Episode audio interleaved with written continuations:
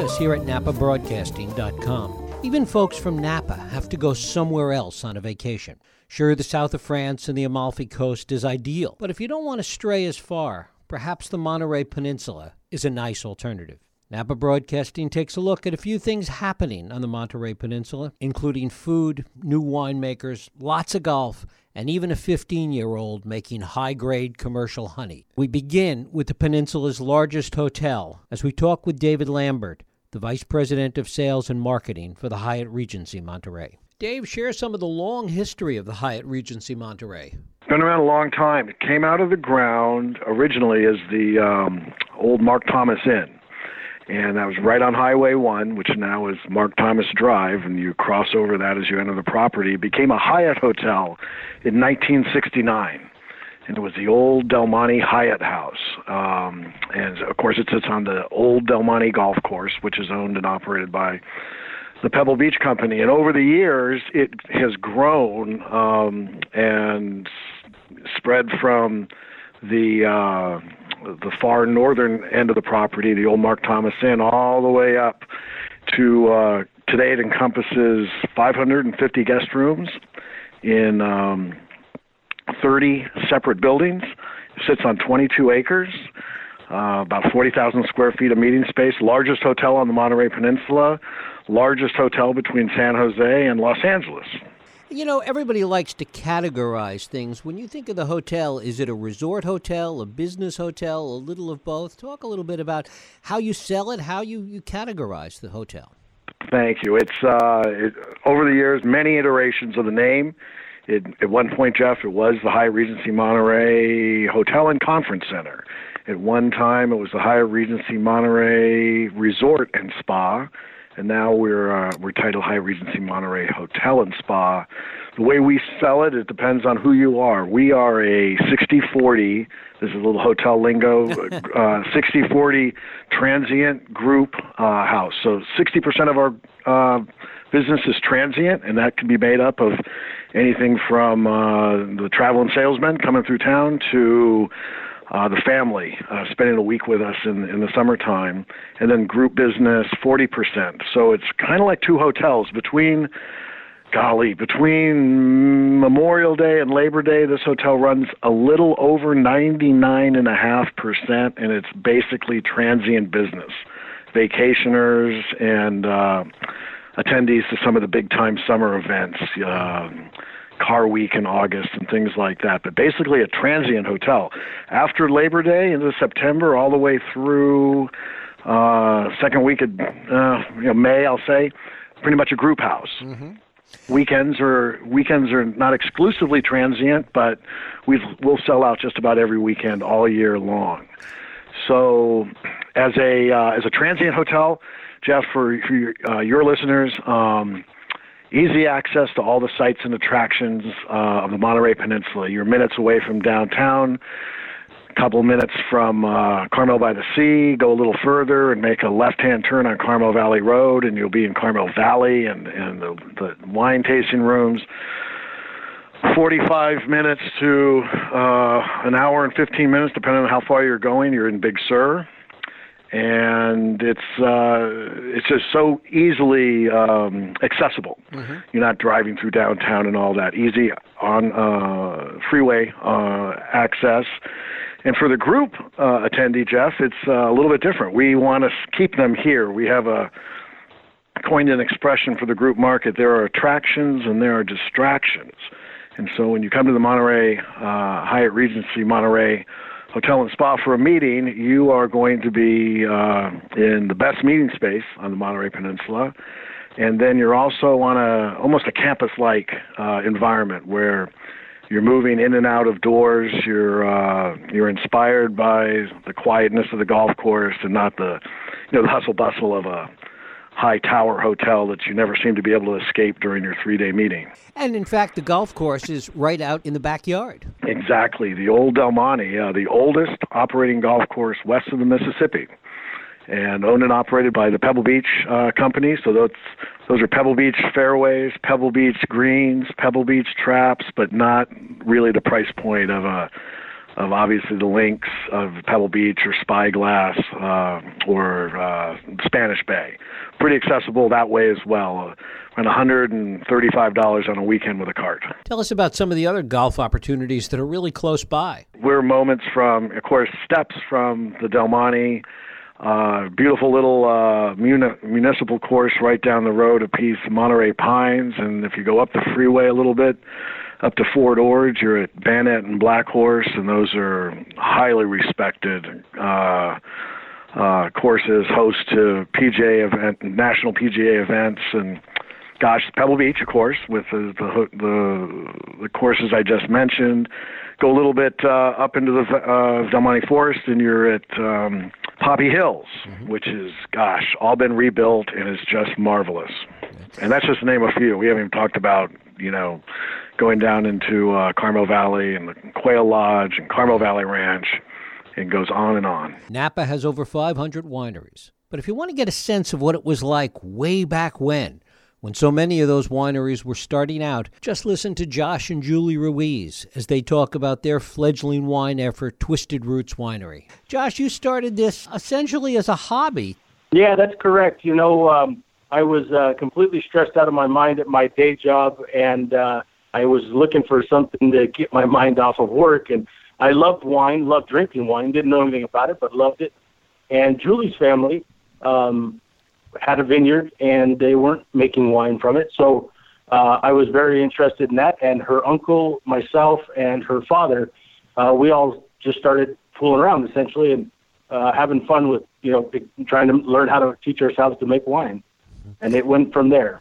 Julie, tell us about your family. Had this vineyard, but really wasn't doing very much with it. Well, we've always been using the vineyard, but we've been growing the grapes for commercial use, just not our label. So it would go to Napa and other Lodi labels. So we've always been farming the land, just we've never had our own label for the family. Josh, how does one go about learning how to be a winemaker? Talk about what you did to what was your learning curve like? Yeah, it was it was uh, steep, that's for sure. So um, I'm very much a hands-on kind of guy, uh, and uh, you know, I was uh, Julie and I met at Cal Poly San Luis Obispo, and uh, one of the mottos is learn by doing, and so that's exactly what we did. We just jumped in head first, and um, we, we, you know, we read a lot of books and asked a lot of questions from a lot of friends and experts, uh, quote unquote, in the industry, and and um, you know, we made a lot of mistakes along the way, but that's okay. I, I'm a big believer of mistakes are really the best way for me to learn, and um, once you make them, you won't make them again. And what kind of wine are you making, Josh? Yeah, so we uh, primarily focus on the grapes that come off of the family property.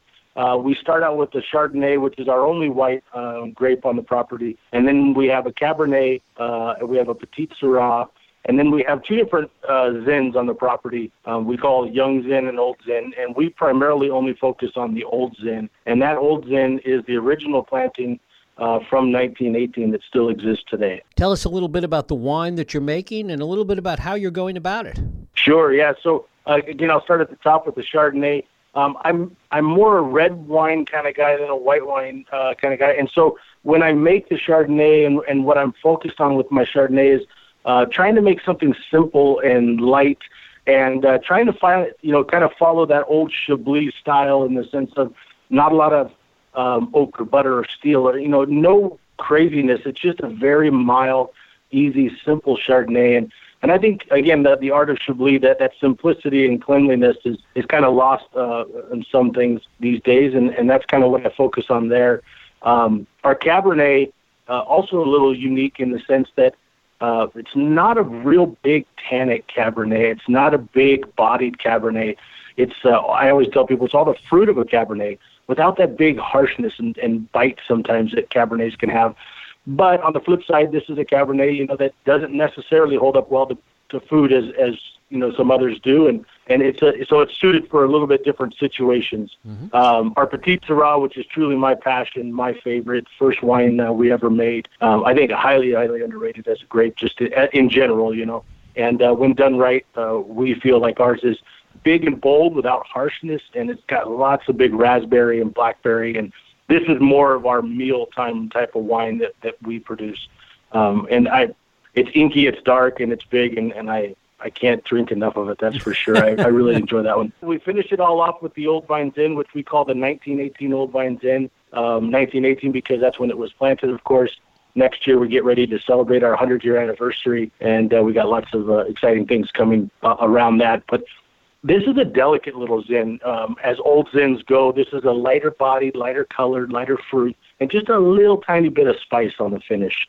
So it's, uh, you know, again, something different. And because I'm um, a self-trained winemaker, I think all of our wines are just a little bit different than the norm, so to speak. But that's uh, kind of the way we like. Where is your tasting room located, and how can people find out more information about Twisted Roots? Yeah, so um, uh, first thing I'll tell you is we have a website, Facebook, and uh, Instagram uh, Twisted Roots Vineyard or Twisted Roots Winery. Either one will get you there, and that can you know shed a lot of information on what we're doing. Our tasting room is out in Carmel Valley um, and uh, in the village, and we have a lot of exciting things going there as well. Um, we just uh, recently are taking over the entire space and getting ready to go into reconstruction and, and redesign here and make the uh, tasting room space um, indoor space a lot larger and and add some new features. And we've got a great outdoor patio for the spring and summertime, uh, kind of a European style patio with fountains and things. And it's uh, so internet and our tasting room are our primary locations for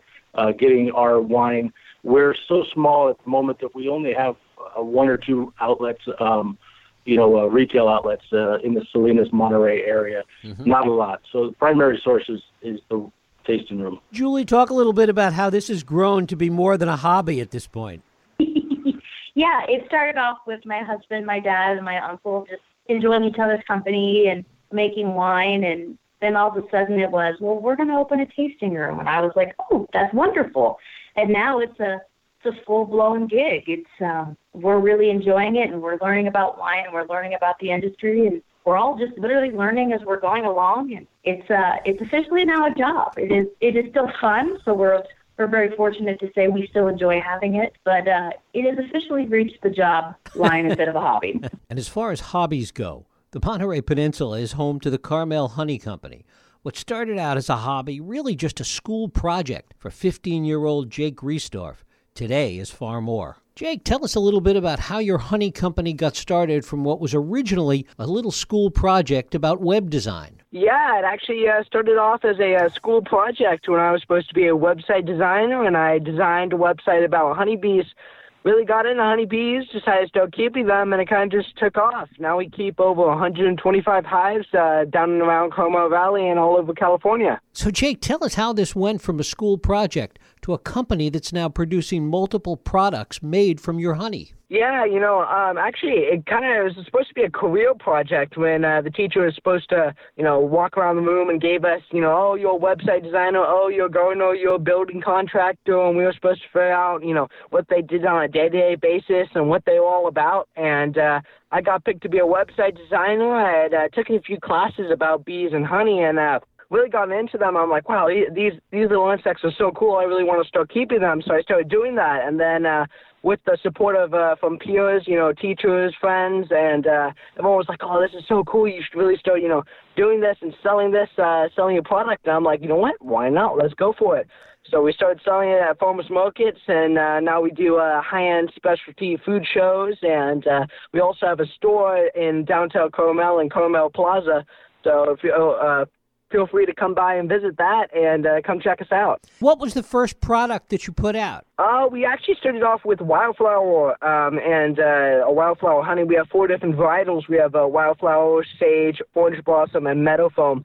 We started off with our wildflower. That's the most local to the area, and that's actually kind of like a, a blend or a uh, as a multiple different. Uh, the bees go out and collect multiple different flowers, uh, the nectar sources, and bring that back. And uh, that was the first honey we started off with. And we started experimenting with uh, different size jars, and we ended up with having a uh, a small three ounce, a uh, medium eight ounce, and a large twelve ounce. And what are some of the other products that you're producing now? So uh, yeah, well, we actually are starting to do quite a few uh, different things. Our main thing, of course, that we do is honey. We also do logo gear, and we just came out with uh, some soaps and as well as wax candles, uh, which you can all find at the store. But uh, honey is kind of our centerpiece. That's uh, really what we are all about, bringing the real best raw honey uh, from all these uh, different locations and kind of bringing you the best honey in the world. That's kind of our tagline that we have going. Mm-hmm. And uh, so right now it's only in California, but we are hoping to expand. How big do you hope your company gets? Uh, world domination. We want to, you know, take over everything. um, well, you know, we're just, I'm riding out for, you know, as long as I can go. I'm w- with the business and I'm trying to improve it in every way possible. I'm really just, uh, I'm with it. I'm in it now. I've jumped in with both feet and my family has too. And, uh, it's just it's just amazing. You know, it's crazy that it's taken us this far, and we hope to keep going with it. How do you manage to balance school and schoolwork with taking care of a growing business? Yeah, you know, uh, I still do school, and uh, I'm actually a freshman. Um, I'm 15, and uh, it's kind of I find that sometimes kind of tough, but. Uh, I uh, really my school life and my business life are quite separate. You know, after school, I usually go down to the store or go and keep hives, uh, check the hives out. Mm-hmm. But um, I, uh, you know, come home and you know, after that, do homework and uh, do normal kid stuff. I ha- still hang out with my friends and uh, have fun and have my friends over and such. But uh, other than that, it's you know the business, and I'm just really trying to grow my own brand. You know, uh, my brand name and the company. And what do your friends think of all of this? Uh, you know, it's kind of interesting because uh, you know whenever they're like, "Hey, come over and hang out with me," I'm like, "Nah, I got B stuff to do," and they're like, "Oh, there it goes again." But uh, other than that, they uh, they think it's cool, and they're like, "Oh, it's you know that's so cool," and just kind of something I do on the side. But um, to me, it's uh, a lot, lot more, and uh, it's part of my life now. Jake Reisdorf, it's the Carmel Honey Company. You can find more information at carmelhoneycompany.com. And no trip to the Monterey Peninsula or any vacation away from the Napa Valley would be complete without some great restaurants to go to. So we went back to get more advice from David Lambert of the Hyatt Regency food scene here on the peninsula has just uh, gotten better and better and better. Here at the hotel, our uh, our three meal restaurant is Tusca Ristorante. It's chef chef and his team, you know, do what most of the kitchens uh, here on the peninsula do and make the most of the bounty of the neighborhood. Of course, we're you know right here in the fields of Salinas and all. So uh, casual fare, very good, uh, three meals a day and then that uh, that restaurant is supplemented by Knuckles Sports Bar, 27 televisions, 20 uh, beers on tap. Here at the hotel, that is um, the lobby bar, and I say this without hesitation, the best live jazz music. Our director of jazz, Dr. David Morwood, who uh, Dr. Morwood is a uh, plastic surgeon of note here in Monterey, and he has connections all over the country, all over the world, and you just never know who he is going to bring in on a Friday or Saturday night. And that kind of has its roots going all the way back to um, the Monterey Jazz Festival, right. of course, which is in its uh, uh, we we are we in uh, 59th year, 60th year, excuse me, and um, the uh, you know, this is home kind of to that festival uh, every September, third weekend in September. Other restaurants, gosh, uh, I'm a I'm a big fan of um, the Alvarado Street Brewing. Co- These are downtown Monterey, Alvarado Street Brewing Company. Uh, J.C. Hill is a young brewer, and uh, not only is the beer great, but um, Brandon Miller is his new chef, and Brandon is well known here on the peninsula. And together, J.C. and Brandon put together a um, uh, a terrific terrific uh, lunch and, and dinner menu. Down in um, Carmel, boy, uh, someone would have to tell you this, but write it down. You go to La Balena, uh, the whale, and that's um, run by some dear friends. They've come out of the, the restaurant opened up about five or six years ago. Small, rustic Italian, right off of uh, Ocean Avenue La Balena. I wouldn't I wouldn't miss that. And then the newest place down there in Carmel by the Sea is Seventh and Dolores. It's a chop house, and it's a uh, it's a project of the ownership of uh, Folktale Winery, a group out of Boston that has taken over the old Chateau Julien in uh, Carmel Valley and kind of rebuilt the whole thing. And now they've opened uh, their first restaurant down in. Uh, and then you go to Carmel Valley and for your you're there on a Saturday or a Sunday wine tasting, and you stop at the Corkscrew uh, Cafe, wood fired pizzas, a Georis family uh, uh, restaurant, just super duper, and uh, gosh, Rustica there in the valley too. Can't um, can't beat that. So any, if you want some cowboy cuisine, you go you go to the Running Iron and you'll see some cowboys and uh, horses tied up there as well on uh, on weekends. So, really, really a fun place to uh, to spend a weekend, especially when you're coming out of Napa and all. Napa, we uh, our hearts go out to the fire victims, but um, come down here and maybe see what Napa looked like 50, 60 years ago. Thanks for listening to NapaBroadcasting.com, Napa Valley Radio for the way we live now.